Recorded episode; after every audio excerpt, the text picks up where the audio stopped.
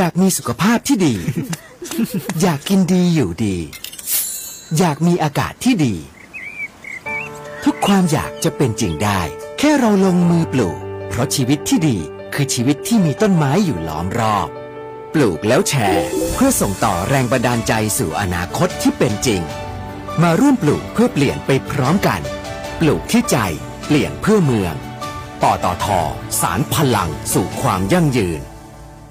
ที่งาน m e t a l e x New Normal ของคุณ จะเป็นโอกาสใหม่ทางธุรกิจ ใหม่ตอบโจทย์ทุกความต้องการด้วยโซลูชันเครื่องจักรกลโลหะการล่าสุด ใหม่ ตื่นตานวัตกรรมใหม่ครั้งแรกในโลก ใหม่กับงานแบบไฮบริดครบทุกมิติ ชมงานอย่างปลอดภัย พร้อมขึ้นรูปอนาคตธุรกิจใหม่ไปด้วยกัน m e t a l e x อันดับหนึ่งของอาเซียน 18-21 พฤศจิกายนไบเทคบางนา โดย Reed Tradex 026867222 เปิดพื้นที่การเรียนรู้แบบตลาดวิชา ตอบโจทย์ชีวิตวิถีใหม่ที่มหาวิทยาลัยรามคำแหง ทั้ง pre-degree ปริญญาตรี และปริญญาใบที่ 2 รับสมัครนักศึกษาใหม่ 4-7 ธันวาคมนี้ หรือสมัครออนไลน์ที่ www.ru.ac.th โทร 02 310 8614 24 เรียนที่รามคำแหง เลือกเรียนได้ในแบบคุณ ปกป้องทุกสมรรถนะในการขับขี่หล่อลื่นเครื่องยนต์ทุกขณะด้ ด้วยคุณภาพที่คิดค้นและพัฒนาอย่างต่อเนื่อง เวนลอยลูพิแคนระดับโลกที่ผู้ใช้ยานยนต์วางใจ เวนลอย ลื่นเหลือล้นทนเหลือหลาย เจาะลึกข่าวเด่น วิเคราะห์เรื่องดัง พร้อมกรุยทางการค้า การลงทุน ตลาดอาเซียนและทั่วโลก ในแง่มุมที่คุณไม่รู้มาก่อน กับผู้เชี่ยวชาญตัวจริง อดุลโชตนิสากร ทุกวันจันทร์ถึงศุกร์เวลา 9 โมง 45 ถึง 10 โมง ในรายการ Global ASEAN ทางนิติข่าว 90.5 Smart News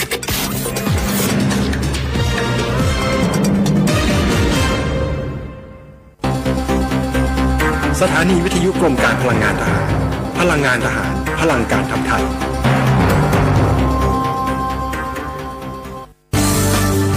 รายการ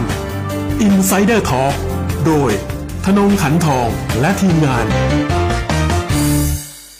สนับสนุนโดยออดาร์ Extra hair tonic และแชมพูสูตรใหม่ ช่วยลดผมบาง ผมขาด หลุดร่วงง่าย สวัสดีครับ ขอต้อนรับเข้าสู่รายการ Insider Talk ครับ พบกันอีกเช่นเคยนะครับ ทุกวันจันทร์ถึงศุกร์ ระหว่างเวลา7นาฬิกา30นาทีถึงเวลา8นาฬิกาทางวิธีข่าว 90.5ดำเนินรายการโดยผมทนงขันทองและทีมงาน มีคำพูดอเมริกันนะครับที่นิยมกันมากนะครับว่ามันไม่จบจนกว่ามันจะจบ หรือภาษาอังกฤษนะครับ it's not over till it's over คนที่ชอบดูอเมริกันฟุตบอล NFL นะครับเบสบอลหรือว่าบาสเกตบอล NBA จะรู้สึกซาบซึ้งกับประโยคนี้ดีนะครับ เพราะว่าเกมที่คิดว่าจบแล้วนะครับกำลังแพ้ หรือว่ากำลังจะฉลองชัยชนะ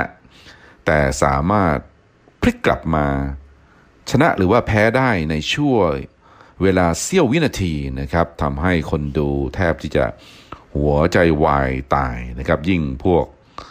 นักพนันผีสิงนะครับอาจจะล้มทั้งยืนก็ได้นะครับ เมื่อผลของการแข่งขันกีฬาพลิกเปลี่ยนไปนะครับเขาถึงห้ามฉลองชัยชนะจนกว่ากรรมการจะเป่านกหวีดยุติการแข่งขันนะครับ มันต้องจบจริง ๆนะครับ ในการเลือกตั้งปีคศ 1948 นะครับ การเลือกตั้งประธานาธิบดีสหรัฐนะครับ หนังสือพิมพ์ The Chicago Daily Tribune พาดหัวข่าวว่า นายโทมัสอีดิวอี้นะครับ ชนะการเลือกตั้งประธานาธิบดีต่อนายแฮร์รี่เอสทรูแมนนะครับ แต่ผลไม่ได้เป็นเช่นนั้น เราได้เห็นภาพที่นายทรูแมน ชูหนังสือพิมพ์ The Chicago Daily Tribune นะครับหน้าหนึ่งที่พาดหัวข่าวผิดนะครับ ว่าดิวีชนะทรูแมนภาพนี้นะครับยังคงติดตาหรือว่าอยู่ในความทรงจำของคนอเมริกันยุคก่อนนะครับ หลายคนหรือว่าอยู่ในตำรับตำรานะครับ ที่ สอนกันนะครับในด้านสื่อสารมวลชนรวมทั้งในเรื่องของวิชารัฐศาสตร์นะครับ ย้อนกลับมาในสถานการณ์ปัจจุบันนี้นะครับเราทราบกันดีนะครับ แม้ว่าการเลือกตั้งประธานาธิบดีในวันที่ 3 พฤศจิกายนจะเสร็จสิ้นลงแล้วนะครับ สื่อกระแสหลักต่างประโคมข่าวว่านายโจไบเดนชนะการเลือกตั้งนะครับ หลังจากที่ ได้คะแนนผู้เลือกตั้งนะครับ electoral votes 290 ต่อ 214 นะครับสำหรับประธานาธิบดีโดนัลด์ทรัมป์นะครับ โดยที่ผู้ชนะการเลือกตั้งประธานาธิบดีต้องได้คะแนนผู้เลือกตั้งนะครับ หรือว่า electors นะครับ หรือว่าถ้าเกิดเรียกว่าเป็นคะแนนเขาเรียกว่า electoral votes นะครับ 270 เสียงเป็นอย่างน้อยนะครับทำให้ สื่อต่างๆ ทั้งหลายเรียกนายโจไบเดนว่า president elect หรือประธานาธิบดีที่ชนะการเลือกตั้งนะครับ แต่ว่ายังไม่ได้สาบานตน แม้แต่นายโจไบเดนเองก็อ้างว่าตัวเองเป็น president elect นะครับ เราได้เห็นภาพที่เขายืนแถลงข่าวนะครับ เรียกร้องให้ ประธานาธิบดีโดนัลด์ทรัมป์ยอมรับความพ่ายแพ้นะครับ เขาบอกว่ามันเป็นสิ่งที่น่าอับอาย เพราะว่าจนป่านนี้แล้วประธานาธิบดีโดนัลด์ทรัมป์ไม่ยอมรับความพ่ายแพ้นะครับ ทั้งทั้งที่ผลการนับคะแนนนะครับของการเลือกตั้งยังไม่เสร็จสิ้นลงนะครับ จริงๆแล้วใครจะชนะการเลือกตั้ง จะต้องผ่านกระบวนการที่เรียกได้ว่าผู้เลือกตั้งนะครับต้องไปลงคะแนนอย่างน้อย 270 เสียงนะครับ หรือว่าในกรณีนี้นะครับพวก electors นะครับหรือว่านักเลือกตั้งต้องไปหย่อนคะแนนให้กับนายโจไบเดนแต่ว่าสิ่งนี้ยังไม่เกิดขึ้นเนื่องจากว่าทางเจ้าหน้าที่ของรัฐต่างๆ ทั้งหลาย โดยเฉพาะอย่างยิ่งรัฐสมรภูมินะครับ หรือว่าภาษาอังกฤษเรียกว่า swing states นะครับหรือว่ารัฐที่มีผลต่อการเลือกตั้งประธานาธิบดีในครั้งนี้นะครับเป็นตัวแปรนะครับ ยังไม่ได้มีการรับรองผลของการเลือกตั้งอย่างเป็นทางการนะครับ ถ้าหากว่าจะมีการรับรองผลของการเลือกตั้งแล้ว ผู้ว่าการของรัฐนั้นจะต้องลงลายเซ็นกำกับพร้อมกับมีการปรั๊ม ตราอย่างของรัฐนั้นนะครับ แต่ว่านะครับเจ้าหน้าที่ของรัฐต่างๆ ทั้งหลายรวมทั้งพวกผู้ว่าการรัฐนะครับ ของรัฐที่ขณะนี้มีการโต้แย้งกันมากเลยทีเดียวถึงความบริสุทธิ์ยุติธรรมนะครับ มีการทุจริตกันหรือเปล่า มีการกีดกันไม่ให้ฝ่ายริพับลิกันนะครับซึ่งเป็นตัวแทนของทางด้านประธานาธิบดีโดนัลด์ทรัมป์นะครับเข้าไปสังเกตการณ์หรือว่าตรวจสอบการนับคะแนน ในคะแนนนั้นมีบัตรผีบัตรเสียมากน้อยเพียงใดนะครับ มีการเพิ่มคะแนนให้กับนายโจไบเดนหรือไม่ และที่สำคัญนะครับ มีการใช้ระบบคอมพิวเตอร์ ที่ในระหว่างที่มีการส่งคะแนนจากหน่วยที่นับคะแนนเลือกตั้งไปยังศูนย์นะครับ รวบรวมข้อมูลนะครับ Database นั้นมีการเพิ่มคะแนนให้กับนายโจไบเดนระหว่างทางหรือไม่ เพราะว่าช่วงที่หลังการเลือกตั้งในวันที่ 3 พฤศจิกายนนะครับคะแนนของทรัมป์นะครับนำนายโจไบเดนหายห่วงเลยทีเดียว หลังจากที่มีการนับคะแนนไปประมาณ 60-70%นะครับช่วงประมาณตีสามตีสองตีสามของวันที่ 4 พฤศจิกายนนะครับ แต่พอเวลาถึงตีสี่ตีห้านะครับ คะแนนของนายโจไบเดนกับพวดพลาดสูงขึ้นอย่างผิดสังเกตเลยทีเดียวนะครับ มีหนำซ้ำนะครับมีการหยุดนับคะแนนด้วยนะครับสำหรับรัฐที่มีการชิงชัยกันนะครับหรือว่ารัฐสมรภูมินะครับไม่ว่าจะเป็นที่วิสคอนซินมิชิแกนเพนซิลเวเนียนะครับเนวาดาอาริโซนานะครับแม้แต่ รัฐจอร์เจียนะครับรัฐเหล่านี้เป็นรัฐที่มีความสำคัญอย่างยิ่งต่อชัยชนะของทั้งประธานาธิบดีโดนัลด์ทรัมป์หรือว่านายโจไบเดนนะครับแต่สื่อนะครับยังคงเรียกนายโจไบเดนว่า president elect นะครับหรือว่าประธานาธิบดีที่ชนะเลือกตั้ง และมีการเขียนข่าวเขียนบทความนะครับ เยาะเย้ยถากถาง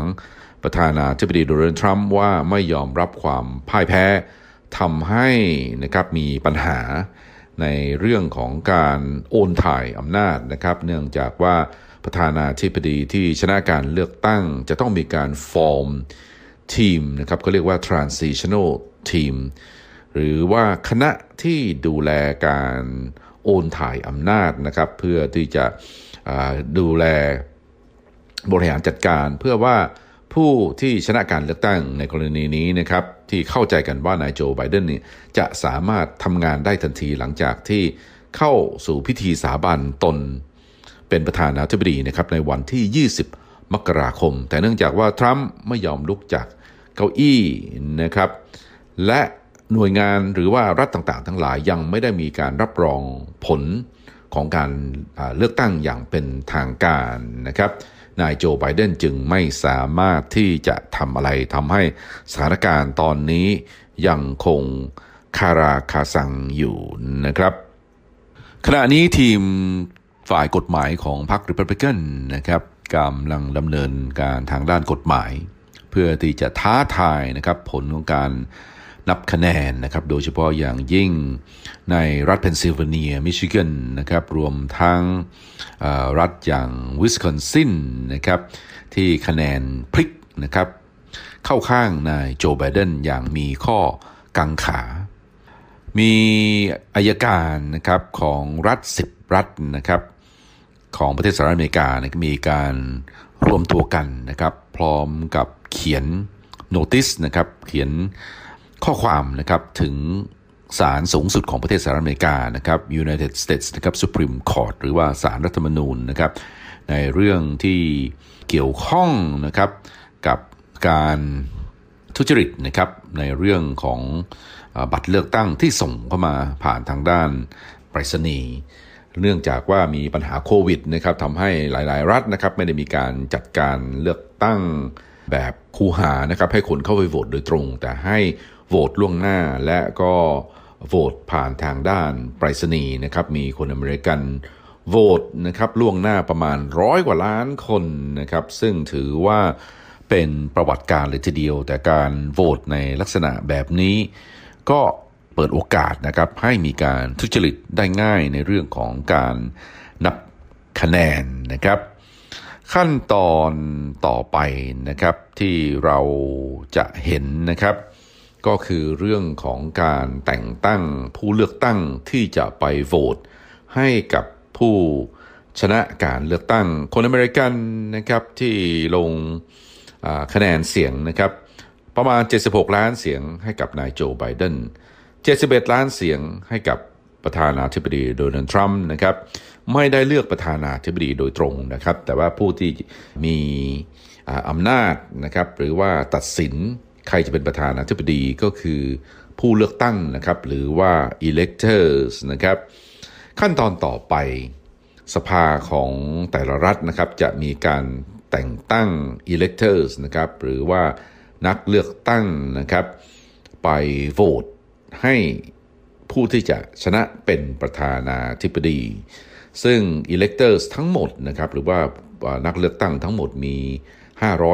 538 คน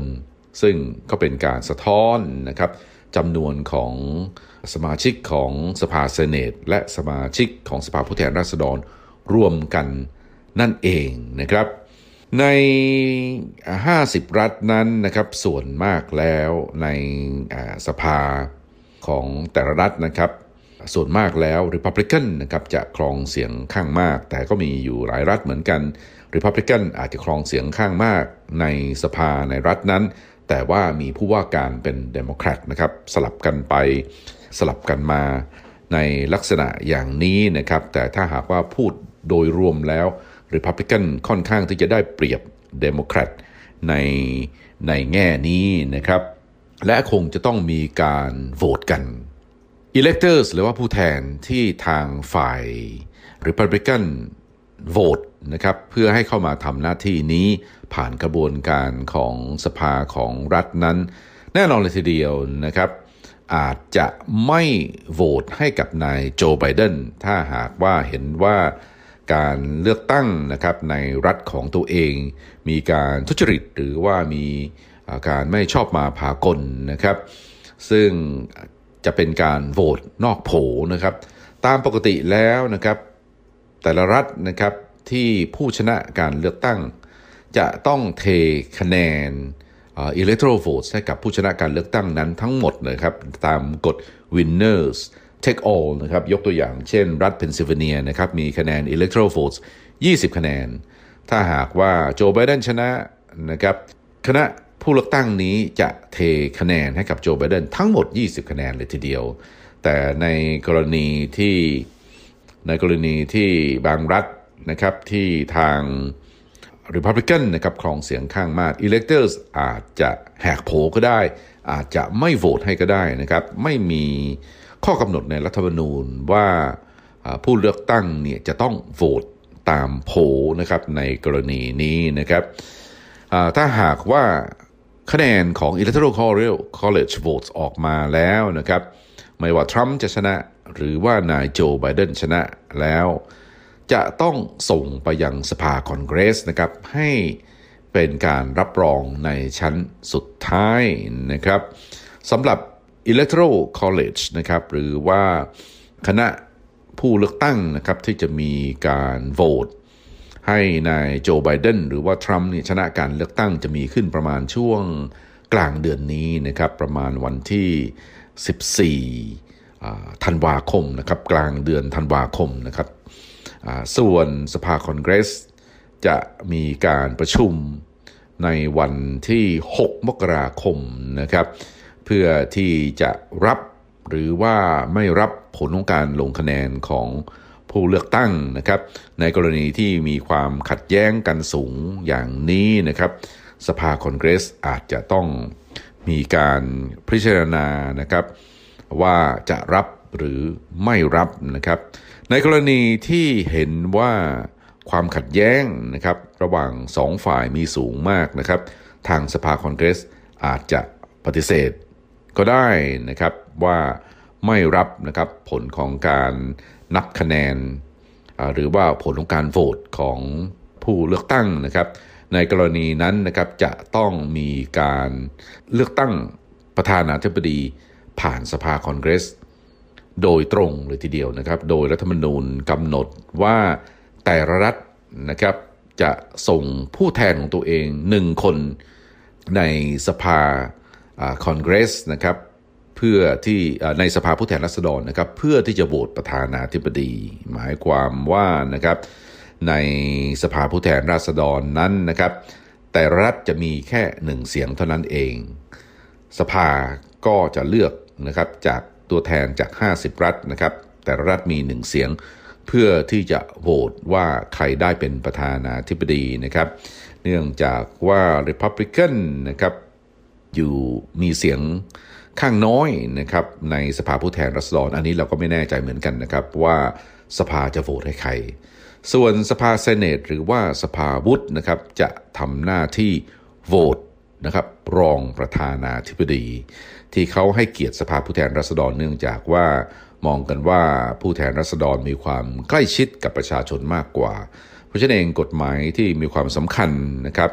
ต่อประเทศนะครับ เช่น กฎหมายทางด้านการใช้จ่ายงบประมาณแผ่นดิน สภาผู้แทนราษฎรจะมีบทบาทค่อนข้างที่จะมากเลยทีเดียวคณะการมาธิการของสภาผู้แทนราษฎรที่ดูแลเกี่ยวกับเรื่องภาษี นะครับเกี่ยวกับเรื่องงบประมาณแผ่นดินจะมีอิทธิพลค่อนข้างที่จะมาก เนื่องจากว่า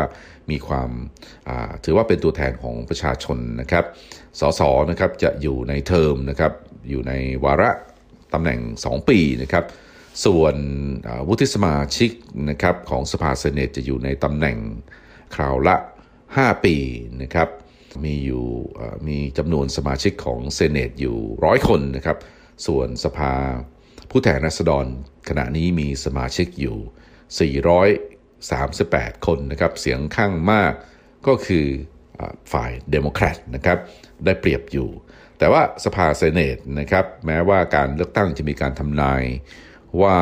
ฝ่ายเดโมแครตนะครับ จะกวาดที่นั่งเสียงข้างมากนะครับ ในสภาเซเนตแต่ว่าทางล่าสุดมานี้ดูเหมือนว่า ทางริพับลิกันจะยังคงยืนพื้นอยู่นะครับเสียงยังคงก้ากึ่งกันอยู่นะครับและที่สำคัญนะครับทำเนียบขาวตอนนี้นะครับก็ต้องจับตาดูว่าประธานาธิบดีสาประธานาธิบดีโดนัลด์ทรัมป์สามารถที่จะตีโต้กลับได้หรือไม่นะครับก็ขึ้นอยู่กับขบวนการทางด้านศาลขบวนการทางด้าน รัฐสภานะครับจะสามารถกำหนดนะครับผู้ที่จะชนะการเลือกตั้งได้หรือไม่ เพราะเหตุนี้เองนะครับณนะจุดนี้นะครับวันที่ 12 พฤศจิกายนนะครับหรือว่าผ่านการเลือกตั้งนะครับไปแล้วหนึ่งสัปดาห์กว่าๆยังไม่ได้มีข้อสรุปที่ชัดเจนนะครับว่าใครจะชนะการเลือกตั้งเป็นประธานาธิบดีแม้ว่า นายโจไบเดนนะครับจะมีภาษีมากกว่าณเวลานี้นะครับ แต่ประธานาธิบดีโดนัลด์ทรัมป์นะครับจะสามารถ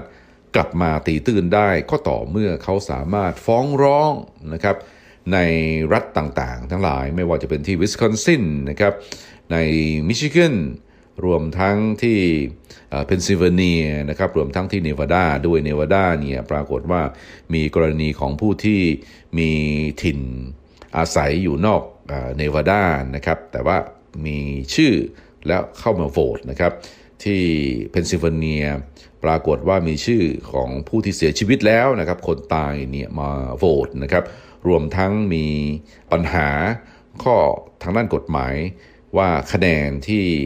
ส่งเข้ามานะครับ หลังวันเลือกตั้งนะครับ3วันก็คือวันที่ 4 วันที่ 5 วันที่ 6 ปรากฏว่าทางเจ้าหน้าที่ที่นับคะแนนเอามานับรวมนะครับทางฝ่ายริพับลิกันกำลัง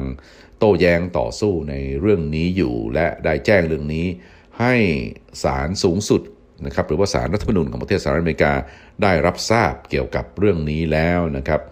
ซึ่งศาลสูงสุดเองน่าที่จะมีการพิจารณาคดีนี้เป็นกรณีพิเศษเลยทีเดียวเนื่องจากว่า ตอนนี้นะครับสหรัฐอเมริกามีวิกฤตการทางด้านการเมือง มีวิกฤตการทางด้านสังคมนะครับมีความแตกแยกกันอย่างสูงเลยทีเดียว ระหว่างฝ่ายริพับลิกันนะครับซึ่งถือว่าเป็นฝ่ายอนุรักษ์นิยม กับฝ่ายเดโมแครตซึ่งถือว่าเป็นฝ่ายลิเบอรัลนะครับฝ่ายซ้าย ฝ่ายลิเบอรัลนะครับต่างก็ไม่ยอมที่จะสูญเสียอำนาจหรือว่าต่างฝ่ายต่างก็ต้องการที่จะแย่งชิงอำนาจกัน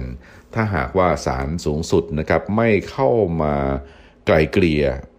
หรือว่าไม่เข้ามาตัดสินนะครับ คดีที่ข้างค้างในคดีในลักษณะอย่างนี้นะครับ เพื่อที่จะเป็นการตั้งธงแล้วก็เพื่อที่จะให้สภาคอนเกรสนะครับ สามารถดำเนินการต่อไปในขั้นสุดท้ายนะครับ ในการรับรองผลของการเลือกตั้งนะครับ อย่าลืมนะครับว่าประธานาธิบดีคนใหม่ของประเทศสหรัฐอเมริกาจะต้องเข้าพิธีสาบานตนเป็นประธานาธิบดี ในวันที่ 20 มกราคม เพราะฉะนั้นเองจากนี้นะครับไปจนถึงวันที่ 6 มกราคมเรื่องราวต่างๆ ทั้งหลายนะครับของความขัดแย้งกันระหว่างฝ่ายเดโมแครตและฝ่ายริพับลิกันหรือว่าฝ่ายนายโจไบเดนและประธานาธิบดีโดนัลด์ทรัมป์จะต้องจบสิ้นลงนะครับ มิฉะนั้นแล้วประเทศก็ไม่สามารถที่จะ ดำเนินการไปได้นะครับ เรื่องนี้เป็นเรื่องใหญ่นะครับ เรื่องการทุจริตการเลือกตั้งนะครับ เนื่องจากว่านะครับ ถ้าหากว่าผู้ที่ชนะการเลือกตั้งแล้ว เข้าไปทำงานในทำเนียบขาว แต่ว่ามีแผลอยู่เต็มหลังนะครับ หรือว่ามีปัญหาในเรื่องของชัยชนะนะครับที่อาจจะไม่ใสสะอาดนะครับ ไม่บริสุทธิ์ไม่ยุติธรรมแล้ว การเป็นประธานาธิบดีจะขาดความชอบธรรมนะครับเขามีการเซอร์เวยในหมู่คนริพับลิกันนะครับประมาณ 70%นะครับไม่เชื่อว่าการเลือกตั้งในครั้งนี้มีความบริสุทธิ์ยุติธรรมนะครับ แล้วก็จะทำให้ผู้นำของประเทศต่างๆ ทั้งหลาย ขาดความน่าเชื่อถือในตัวผู้นำนะครับ เนื่องจากว่ามองว่าไม่ได้รับชัยชนะอย่างใสสะอาดนะครับ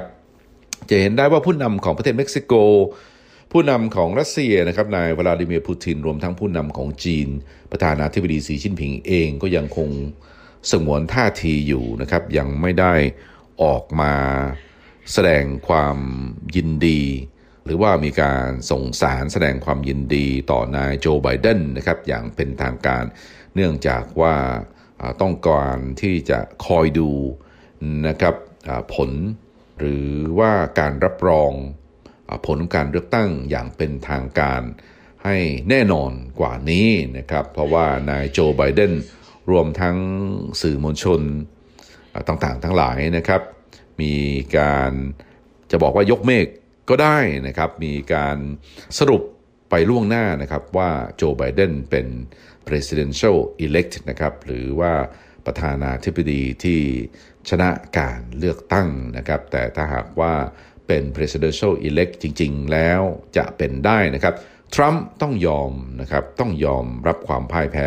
แต่ทรัมป์ยังไม่ยอมรับความพ่ายแพ้ พร้อมกับนะครับส่งทีมงานทางด้านทนายความนะครับดำเนินการฟ้องร้องว่าการเลือกตั้งในครั้งนี้ไม่บริสุทธิ์ยุติธรรมนะครับทำให้นายโจไบเดนมีปัญหา ในการฟอร์มนะครับ transitional team หรือว่าคณะที่จะเข้ามาดูแลการถ่ายโอนอำนาจ จากคณะผู้บริหารของประธานาธิบดีโดนัลด์ทรัมป์ไปสู่นายโจไบเดนนะครับ เรื่องราวไม่ได้ยุติง่ายๆนะครับ ถ้าหากว่าเราต้องการที่จะลุ้นนะครับในเรื่องนี้ก็ต้องมีความอดทนนะครับ ไม่ควรที่จะด่วนสรุปนะครับว่าเรื่องราวจะออกขัวหรือว่าออกก้อยนะครับ เพราะว่ามันมีขบวนการทางด้านกฎหมาย มีขบวนการทางด้านการเมืองทั้งในระดับรัฐนะครับรวมทั้งในเรื่องของการนับคะแนน